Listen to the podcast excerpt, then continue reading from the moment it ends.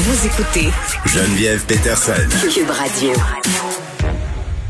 On parle avec Nicole Gibault. Salut Nicole.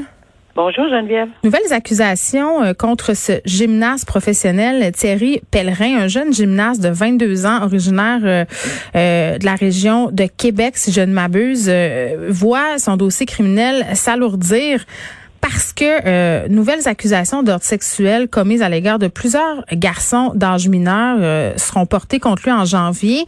Et juste pour qu'on situe bien, là, euh, Nicole, à propos de l'âge des garçons en question, on parle de garçons âgés respectivement entre 10 et 12 ans au moment des faits. Oui, puis c'est un dossier qui date de, ben ça c'est de nouvelles accusations, mais on connaissait ce, ce monsieur euh, euh, parce qu'il faisait face à des accusations extrêmement sévères là euh, cet été. Hmm. on en avait discuté, les médias en avaient discuté de contacts sexuels, production de pornographie juvénile, transmission de matériel sexuellement explicite à un mineur. Alors il y a déjà un dossier qui est en, en voie de, de devant les tribunaux et là on apprend qu'il y a d'autres accusations potentielles qui vont être déposées. Est-ce que ça concerne les mêmes personnes ou ce sont euh, des accusations qui visent d'autres personnes ou on ne le sait pas?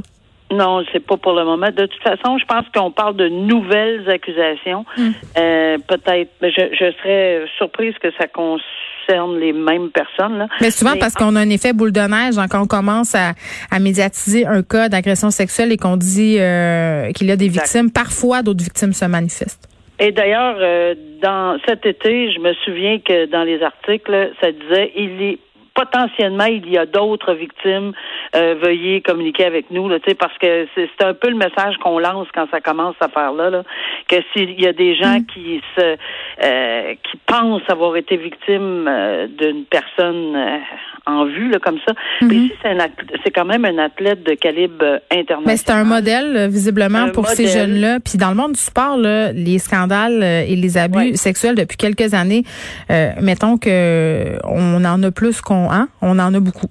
Exact. Puis ces, jeunes-là, malheureusement, ce modèle-là, ben ça fait ça fait tomber beaucoup d'illusions. Et, j'ai vu que le gymnase, enfin, euh, tout le monde qui l'entourait sont abasourdis. Tu sais, souvent on pense pas, mais là il faut pas aller trop loin parce qu'évidemment il fait face à des accusations. Loin de là, sa culpabilité euh, qui, qui est engendrée par le dépôt d'accusation. Mm-hmm. C'est juste que ça, ça, a un effet boule de neige, comme tu dis si bien. Les mm-hmm. gens se, se, disent bon, écoute, moi, est-ce que peut-être que, puis on ne sait pas jusqu'où ça peut aller, mais enfin, ça c'est un autre. Oui, puis il aurait euh, approché, euh, puis ça c'est plate parce qu'on commence à comprendre que c'est pas mal le modus operandi de beaucoup de personnes qui abusent et, et, ont des comportements problématiques avec les jeunes, de les approcher sur les médias sociaux Utiliser en quelque sorte une technique de l'heure pour les amener à avoir des comportements euh, sexuels, à échanger des images, des propos à caractère sexuel.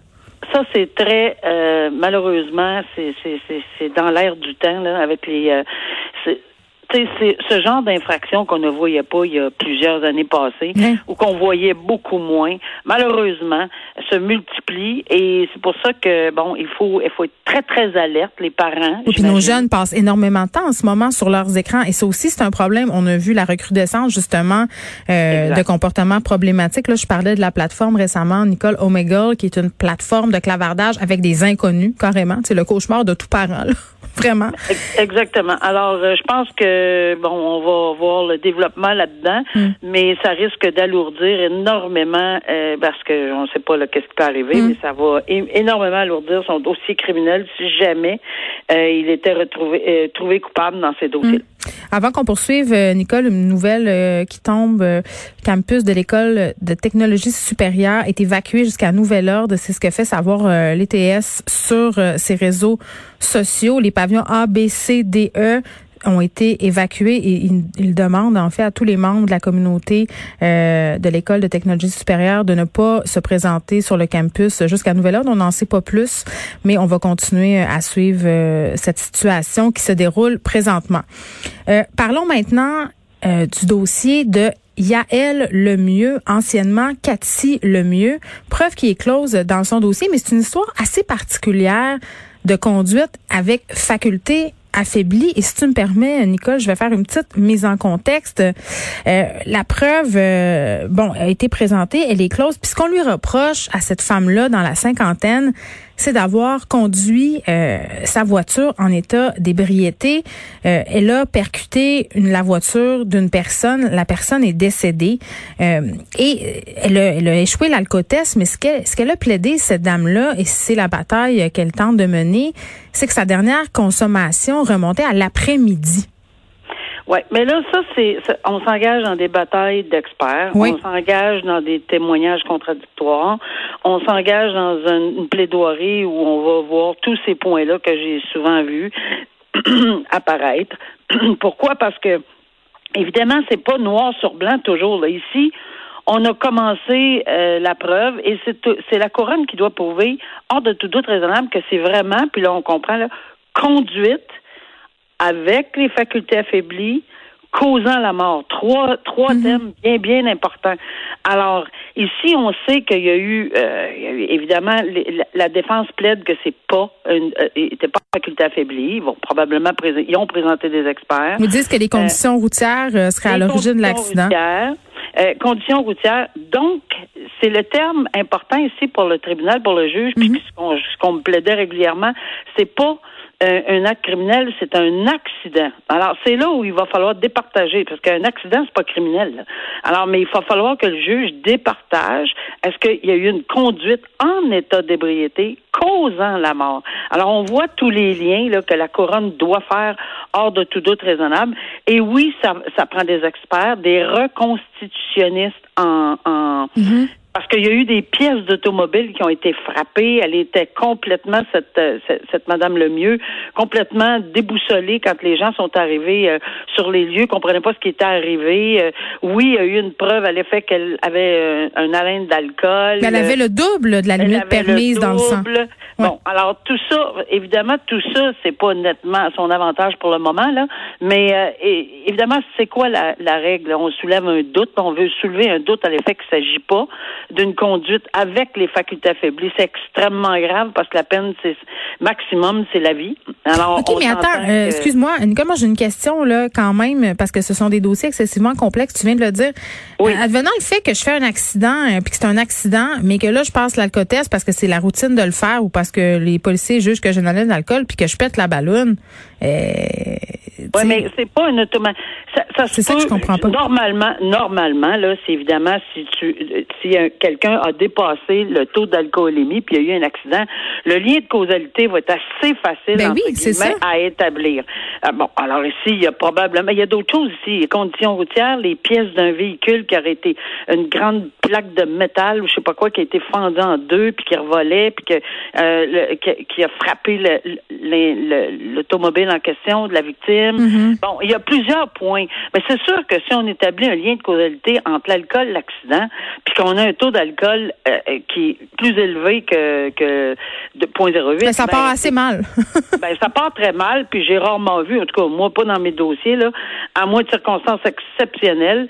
Mais ça veut pas dire que tu peux pas avoir un accident en prenant un verre. Mais Je veux dire, si tu as bu, si euh, as bu toute l'après-midi à un tel point que rendu au soir, tu as le double d'alcool permis dans le sang, si tu pas bu juste un peu, là, ça se peut qu'avant de prendre ton auto, tu doives te poser des questions à savoir si tu es correct pour conduire. Là.